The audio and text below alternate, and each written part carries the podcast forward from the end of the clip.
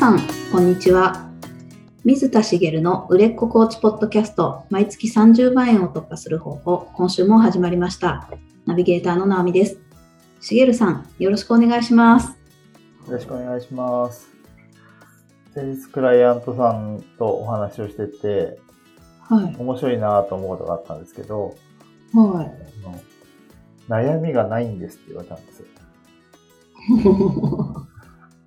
おお、はい。あの、まあ、あの、もともと悩みがなかったわけじゃないんですけど、今、あの、目の前で、こう、今解決しなきゃいけないと思って、こう、心、心を煩わせてる問題がなくて、まあ、うん。あの、細かく言うといろいろあるんですけど、まあ、割とこう、メンタル的にはいい状態にあって、それでいいのかっていう心配をされてたというか、それでそのコーチングを受け、受けるこ、受けていいのか、クライアントとしてそれでいいのかみたいな心配をされてる方がいらっしゃったんで、あの、面白いなと思ったんですけど、はい。あの、まあね、何か解決したい問題があったりして、まあ、コーチングで受ける人がほとんどだと思うんですけど、まあ、解決したい問題というかね、その目標に向かうとかっていう意味では、まあ、その方も全然やることはいっぱいあるし、うんあの、よかったんですけど、その、悩みが今、今、目の前で解決、すぐ解決したいものが見当たらないみたいな状況になることって、まあ、あるじゃあるんですよね。うんうん。クラントさんがそういう状況になることってあって、で、なんかそれを、クライアントさん側からすると、あ、今日これで臨んでいいんだろうかみたいになることがあるらしいんですよ。うん。全然それでい良くて、あの、むしろそっちの方がいいいいんだよみたいなことがあるんですけど、うんまあ、悩みがああるっていう、その目の前で解決したいものがあるときって、やっぱりそこにフォーカスしていくので、それを解決できると確かに素晴らしいことなんですけど、それってこう、今ある悩みが、まあ、プラスマイナスだけでは本当は表現できないんですけど、マイナスの状態をこうゼロに持っていくような作業だったりするわけですよね。うんうんそれに対して悩みがない状態だったら、その目標があって、目標に向かって行動していくっていう意味では、障害となるものが少ない状態ということなので、うんその状態で、こう、そっちに向かっていくっていうことがやりやすいんですよ。はい。うんうんだからそっちの方がいいんですけど、クライアントさんの気持ちとしては、コーチングを受けるクライアントの姿としてこれは正しいんだろうかみたいな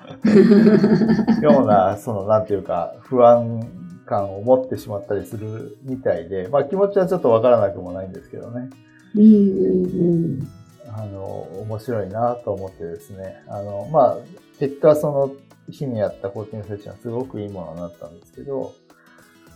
はい。あの、そんなこともあるんだなと思ってですね。なるほそういうクライアントさんがいたら、あそっちの方がいいですよって言ってあげるといいんじゃないかなと思ってます。ど。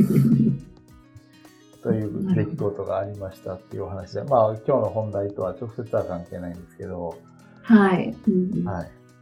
で、えっと、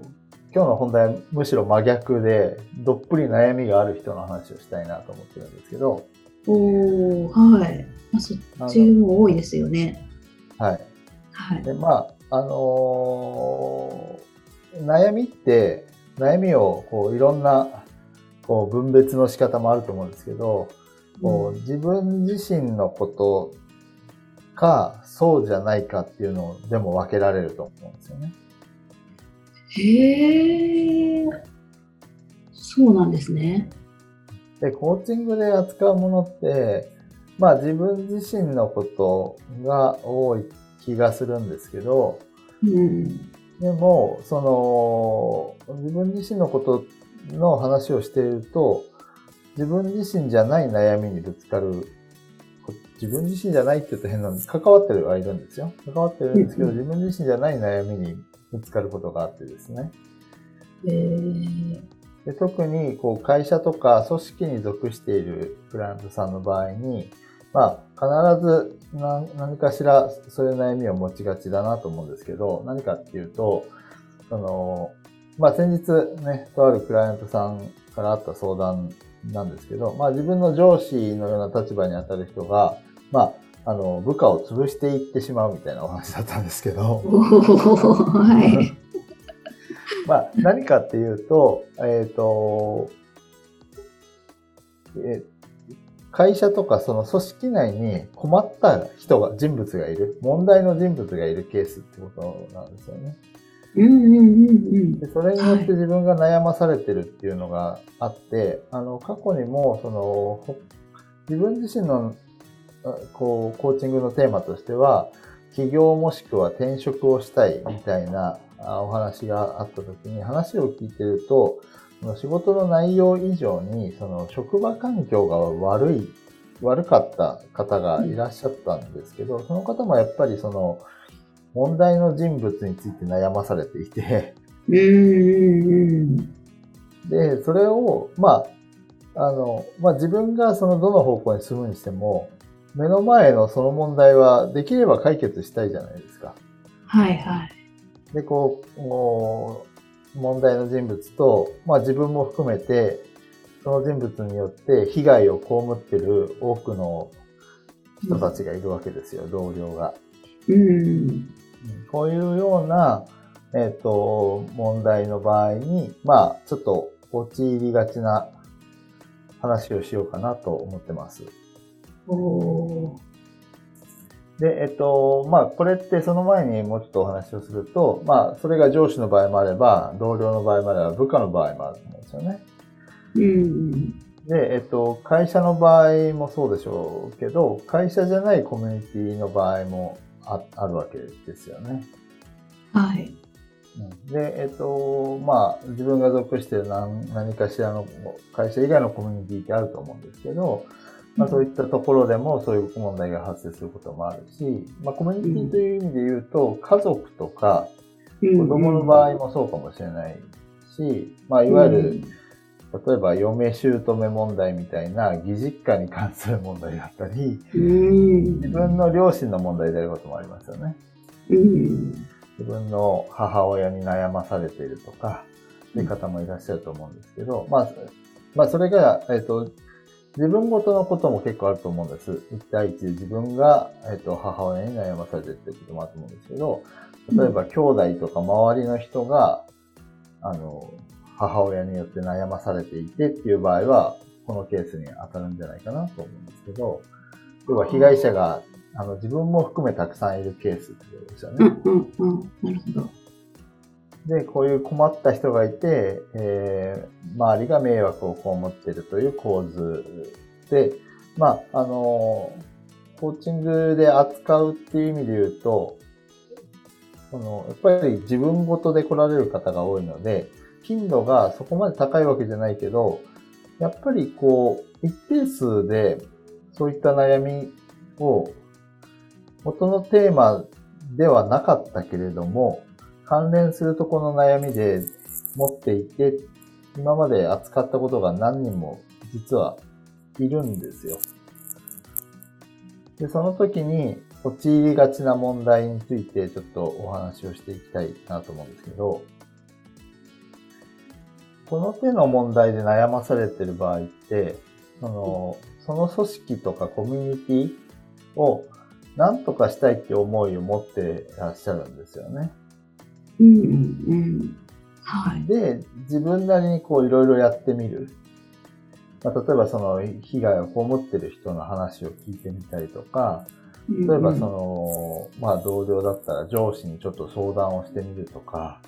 うん、なんかこういろいろやってみるけど、まあ現状が変わらない、なかなか変わらないってことって結構あると思うんですよね。うんでも問題となっている人と直接話をしてみてるとかっていう方もいらっしゃったりするんですけど、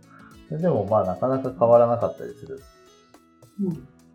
ていうことがよくあると思うんですけど、この時のその相談者、クライアントさん自身の最大の問題点って何かわかります？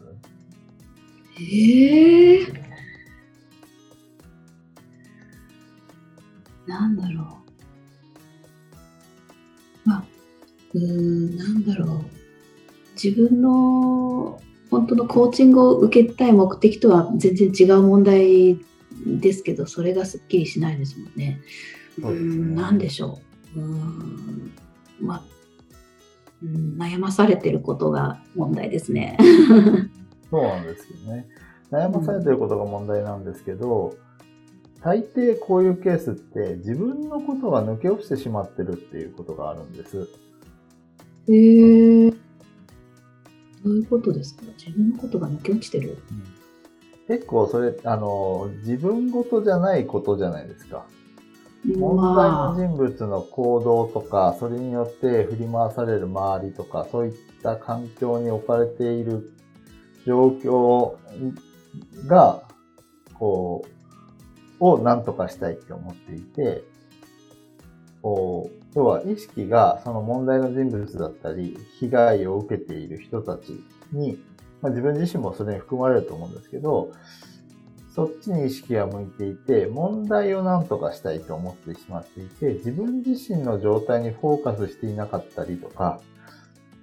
自分自身がどうしたいのかっていう視点がなかったりするんですよ。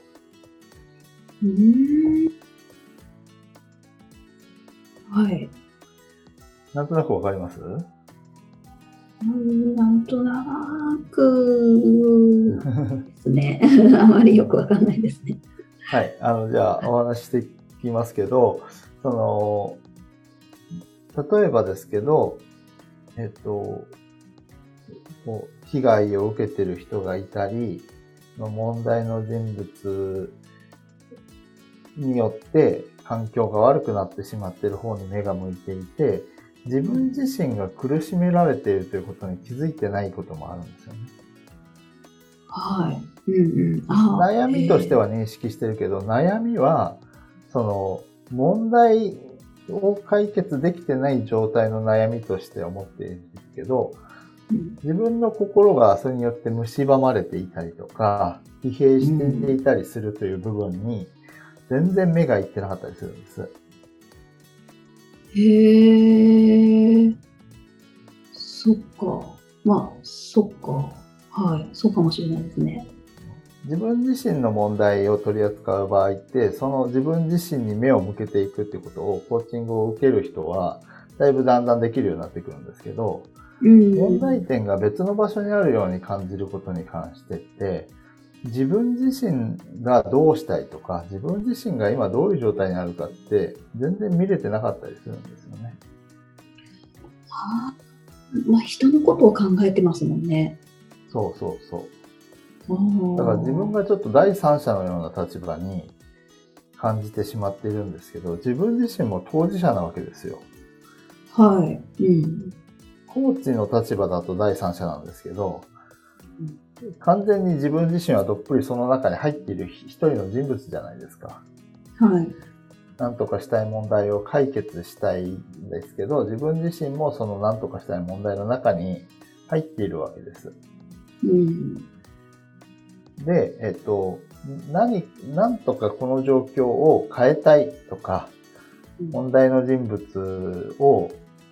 変えたい、あるいは問題の人物の問題行動をやめさせたいとか、っていうふうに思ってしまう、たりするわけなんですけど、それって、その、悩みに対する打ち手解決策を何とかしたいと思ってるだけであって、自分がどうなり、自分がどういう状態にあってどうなりたいのか、自分は何を望んでるのかって全然実は見えてないんですよね。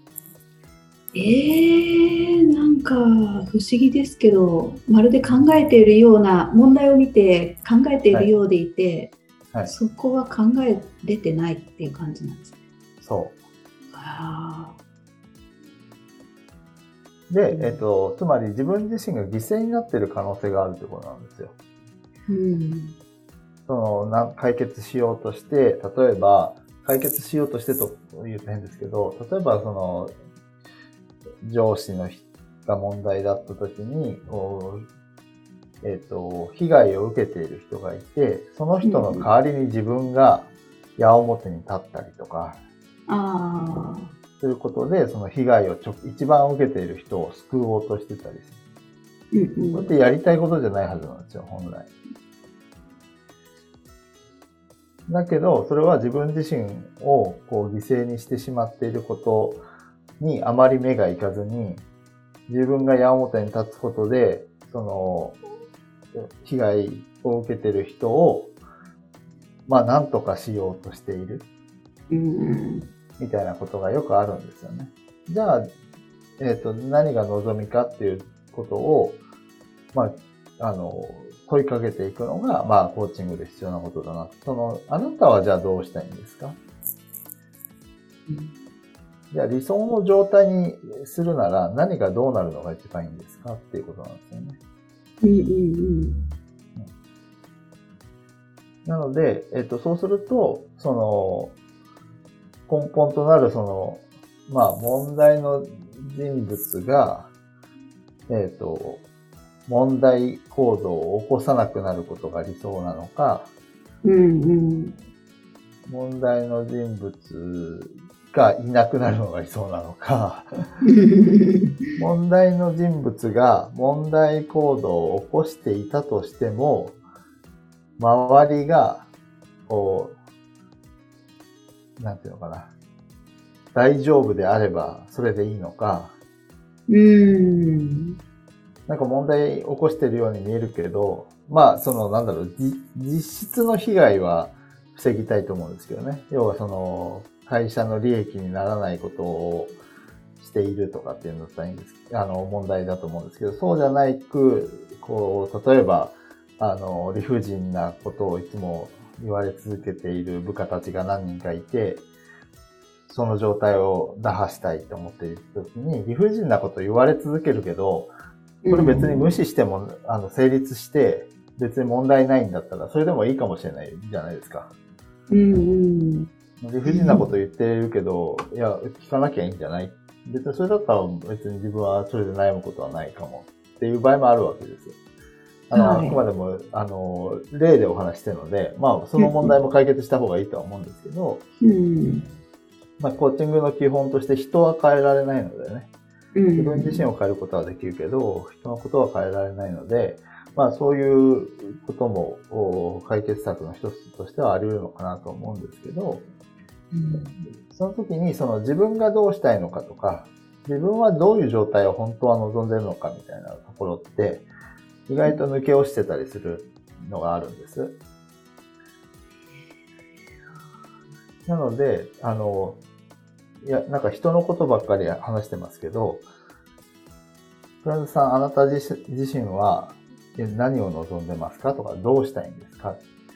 どういう状態になったら、じゃあ、今のその悩みは解決されるんですかっていうのを、こう、改めて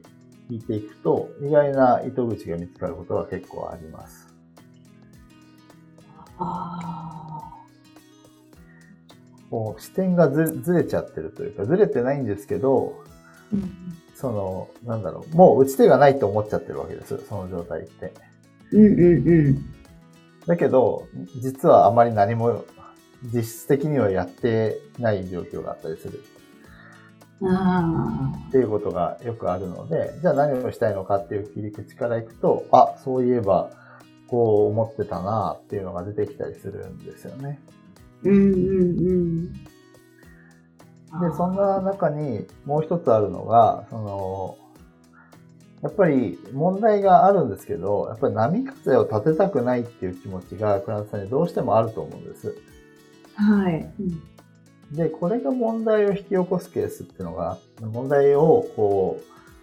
う、に対して何も手を、アクションを取っていないっていうことを引き起こしている可能性があって、うんうんえっと、波風を立てたくないっていうのは、えっと、表だって思ってるんじゃなくて、自然と無意識にそういうふうに考えてしまっている。うん、問題を解決したいが表だ、表にあるんで、だけど、その裏には波風を立てずに、なんとか収めたいみたいな気持ちがある。はい。うんうん例えば矢面に立って自分がその犠牲になってる人も、その、なんだろう。自分が行動をとることで波風が立って解決するだったら、本当はそっちの方がいいのに。なぜかそこは波風を立てたくないみたいな。その問題の人物に対して、えっ、と、もう、問題の人物に気を使ったりするとか、うん。問題の人物に対して嫌な感情を持たれないようにしようとか、まあ上司の場合はどうしてもそういう思考が特に働きやすいと思うんですけどね、と上司とか目上の人の場合は。うんだけどよくよく考えると、本当にその自分がこうあありたい、望むことは、を考えると、いや別にそこって波風を立てないようにって勝手に思ってたけど、いや直接話した方がいいなとか。うんで、えっと、意外とあるのが、その問題の人って、問題を引き起こしていることに気づいてないことが多いじゃないですか。ああはいうんうんで、えっ、と、問題が起こっていることを認識しても、それが自分のせいでそうなってるってことを知らないことが多いんですよ。ああ あるあるな感じがしますよね。しますよね。で、はいはいするんですけど、その中に2つあって、うん1つは、あの、その人は、それ、それを事実を伝えたとしても、あの、波風が立つ立たないっていうのを一旦置いといて、もうストレートに事実を伝えたとしても、でそれ俺のせいじゃないでしょ。いや、あいつらが悪いっていうふうに、うん。まあ、まあな、自分勝手な思考というかね、になる、の人もいるけど、一定数、え、あ、自分が悪かったの？自分に問題があったの？って気づく人もいるんですよ。うん知らないからやってただけで、うんあ、自分がここを変えればこの問題って解決するの？っていう。だ問題の人物はしあその問題行動をしてたけど、問題だということに気づいてないってこともあるんです。で、これはいろんなケースがあるので、一概にどうしたらいいっていうのは言えないんですけど、そういう人物のケースってそれを伝えてあげると、あ、これ悪かったんだっていうことに気づいて、変えてくれたりして問題が意外とあっさり解決したりっていうこともあるんですよね。ええそんなことあるんですねってきっとね、あの、なんか悩んでる人はもう、あの手この手やって、もう、えうん無理だろうって、この人には伝わらないだろうって思ってるし、ですよね。そう。それで、えっ、と、なので、で、今のは、そうしてくださいっていうことじゃなくて、それで言ってうんうん波風が立って、あの、ひ被害が拡大するとかってこともあるかもしれないし、うんうんあの、これがいい解決策ですよって言いたいんじゃなくて、言いたいのは、その、自分が本当に望むことを、ちゃんとクライアントさんから引き出してあげてくださいねってこと。うんその問題が別のところにあるように、こう、自分が切り離して考えちゃってるケースとかっていうのは、自分のことにフォーカスすると、意外と、あ、こういう行動をしてないなとか、うんあ、自分は本当はこれを望んでるんだと。穏便に済ませたい、波風を立てたくないみたいな部分って、あの、どっかでそれがもう前提条件にあったけど、それって違うなと思って行動を変えたりするんですよね。うんうんさっき言った人の例で言うと、矢面に立つぐらいの行動をしてるんだったら、うんその本人に対してもアクションは取れる人なんだけど、うんなぜかその問題の人物に対して変な気を使ってしまっていたりとかっていうこともよくある話なのでね。うんそこはでもそのやり方次第で伝えるにしたってその人にも配慮した伝え方っていうのもあるわけじゃないですか。はい。だからそこも具体的にじゃあ、あの、その人に対してどういうアプローチをすればいいかっていうふうに、そのセッションの中で聞き出してあげることもできるし、うんただ、その前提として、そのクラントさん自身が、その問題に対して、本当に望んでいること、うんその、なんていうのかな。現、現状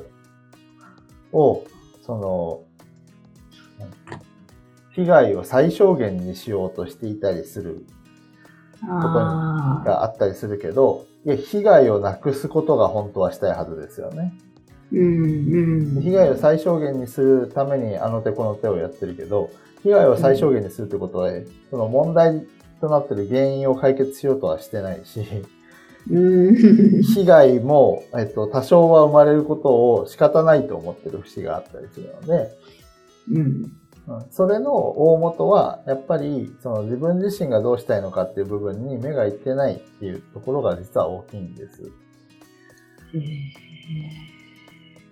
っていうのがあって、で、えっ、ー、と、もう一つあるのは、えっ、ー、と、こういう問題って、コーチって慣れてない人が多かったりするんですよ。おコーチングって、はい、あの、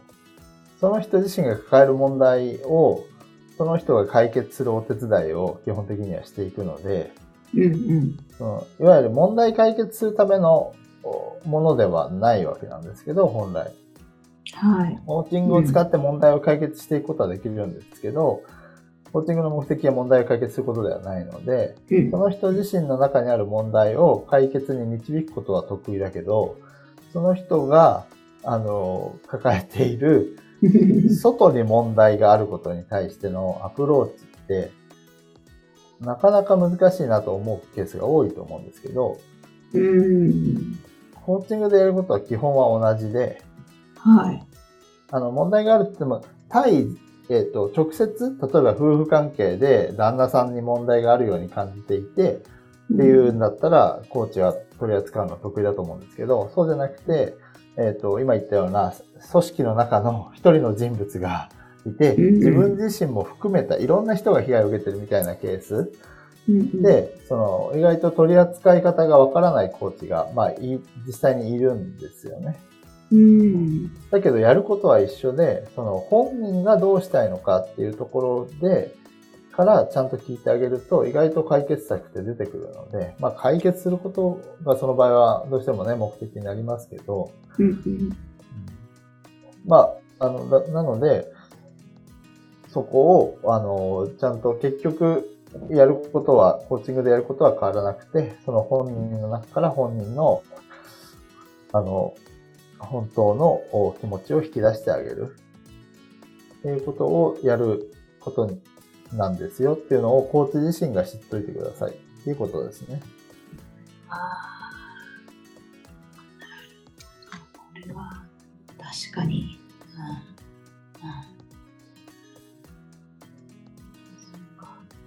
うん、うん、自分の問題にはなってないでしょうね。何とかしてあげたいとか、何とかしようっていうことは考えてても、自分はもっとこうしたいななんてそういうなんていうか、うん、全然フォーカスはしてなさそうですもんね。とそうですね。そっか。で自分にフォーカスすると変わるんですね。はい。で、えっ、ー、とコ、コーチが慣れてないコーチだと、うん、えこれ人の問題だから、これ取り扱っていいのかなみたいになっちゃう。ああ。でも、それって、その、なんとかしてあげたいみたいにふうに思っているクライアントさんは自分の問題なんですよね。うん、問題の原因が別のところにあるようなことでも、それで悩んでたら自分の悩みじゃないですか。あ、もちろん。はい。それなのに、自分の悩みなのに、あの、別に悪い意味じゃなく自分ごと化できてないっていうか、っていうことなので、だからそこを自分ごと化してあげて、あげ、あの、聞いてあげることで、まあ、それで100%解決しますってことじゃないけど、その少なくとも自分が犠牲になって自分の心を痛め続けてるみたいなことだったら、そこは、まあ、救ってあげたり、まあ、癒してあげたりすることはできると思うんですよね。うん、っていうことをやってあげてほしいなとまあ、クラントさんの、ね、が、自ら犠牲になってしまっているような部分って、結構実は気づかないうちに傷を負ってることも多いので、うん、うん、結構大きな問題だったり実はするんですよね。うん、で、その大元の問題が解決しなくても、クライアントさん自身の状態を良くしてあげることが、そのクライアントさんの未来にとってプラスになっていくことになるはずですから、うん、うん、そこを、こう、ちゃんと見てあげてくださいっていうことですね。なるほど。そっか。確かに、そこが突っかかってたら、なんていうか、コーチングも本当の目的の方に行こうとする何かエネルギーとかいろんなものも吸い取られちゃってますもんね。そうなんですよ。うーん。えー、意外な、多分どっぷり本当悩んでる時は、そうなってますね、きっと。はい。うん、そうなので、こういう問題を扱う時は、あの、そういうところを気を使ってあげればいいと思いますっていうことですね。こうこういうことやっぱりあるんですか？しげるさんも。ありますね。あの、なんていうのかな。えっ、ー、と、自分の、その、ことをテーマに扱ってる人でも、例えば起業したい、転職したいみたいなことって、その、今ある環境にどうしてもどっか不満があったりするわけじゃないですか。うん。ということは、今ある環境の何に不満があるのかっていうことだったりするんですけど、うん、の自分自身の問題だったり、自分自身の成長に関することだったり、自分自身の望む仕事内容じゃないみたいなこともあるんですけど、職場環境に悩まされてる人っていうのも一定数やっぱいるわけですよね。うん、だから、ご自身のテーマは、えっ、ー、と、仕事、転職なのか起業なのか、みたいなことで、将来どうしたらいいかわからないで相談に来られた方が、よくよく聞いていくと、その、仕事内容は、は置いておいて、職場の人間関係が嫌だと思っているっていうことはよくあって、そこから逃げ出すための手段だったりするわけですよね。うんうん、ただそれは逃げ出すのが悪いってことじゃなくて逃げ出していいんですけど、うんうん、あの、今ある、その瞬、なんだろう、今すぐ起業転職できないから来てるわけで、うん、それを行動に移すまでは、その問題を抱え続けてるみたいなことがあるわけです。うん。だからそこの負担を減らしてあげないと、その企業転職に対しての本当の気持ちが見つかりづらかったりとか、そっちにエネルギーをかけることができなかったり、うん、いつも職場に行くとそれに悩んじゃうわけですから。ああ、ね。なので、あともう一つは、その、逃げ出していいんだろうかみたいな気持ちになったりとかね。ああ、うんうん、問題を置き去りにして自分だけいなくなると、他の人が、あの、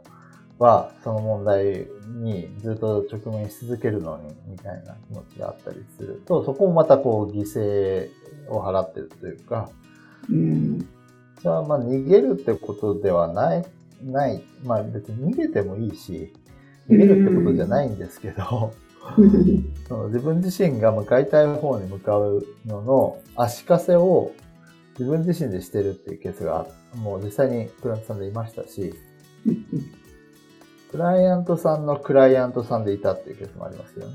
ああ、はいはい。クライアントさんがこんなことで悩んでるんです、みたいな話を、まあ、いろいろ、あの、伺う中で話されてる方がいたりして、うん、それって、でも本人は望んでないよね。うん。本人はそこにいることを望んでないのに、なんかこう、そこにいなきゃいけない。えっ、ー、と、何々しなきゃいけないっていう、その、自分に制限をかけるビリーフを持っていたりする、うん、ケースがあるんですけど、自分がここから逃げてはいけないみたいな。うん、いやいや、それは違いますよっていうところをちゃんとこう見てあげてくださいねっていうことだったりするんですけど、だから結構そういうケースはあります。うん、あるので、あの、ケースバイケースですけど、行き着くところは一緒というか、なんか、あの、クライアントさんって、まあ、コーチングを受けるようなクライアントさんって、あの、もっとわがままになっていいのになって思う人が多いんですよね。うん。わかりますかね？人のことをいろいろあれこれ悩んじゃう。で、えっ、ー、と、自分自身のことを大切にしてあげてほしいのに、それってこう、わがままなんじゃないかって思ってしまう？あ自分勝手なことなんじゃないかと思ってしまう人も結構いるんで、あの、自分勝手じゃないですよっていうのと、いや、自分勝手でいいじゃないっていうことなんですけど、なので、あの、まあ、表だってこういう問題が出てくる人もいるし、出てこない人もいるけど、まあ、コーチングを受けるような方って、割とそういう周りを大切にして、こう自分が犠牲になっちゃうような人も多いので、その辺はこう、ご本人のをこう大切にすることを覚えてあげるようなサポートをしてあげてほしいなと。いうことです。その表だって今回のような問題が必ずしもあるとは限らないですけど、そういう問題が起こった時に自分を犠牲にする方かもしれないので、自分自身も一人の人で大一番大切にしなきゃいけない人なんだということを、ダンスさんに分かってもらうっていうのは、どんな人にも大事かなと思います。おいやありがとうございます。ありがとうございます。それでは最後にお知らせです。売れっ子コーチポッドキャスト毎月30万円を突破する方法では皆様からのご質問を募集しております。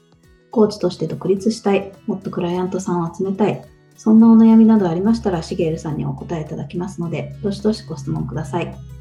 ポッドキャストの詳細ボタンを押しますと質問フォームが出てきますので、そちらからご質問いただければと思います。それでは今週はここまでとなります。また来週お会いしましょう。しげるさん、ありがとうございました。ありがとうございました。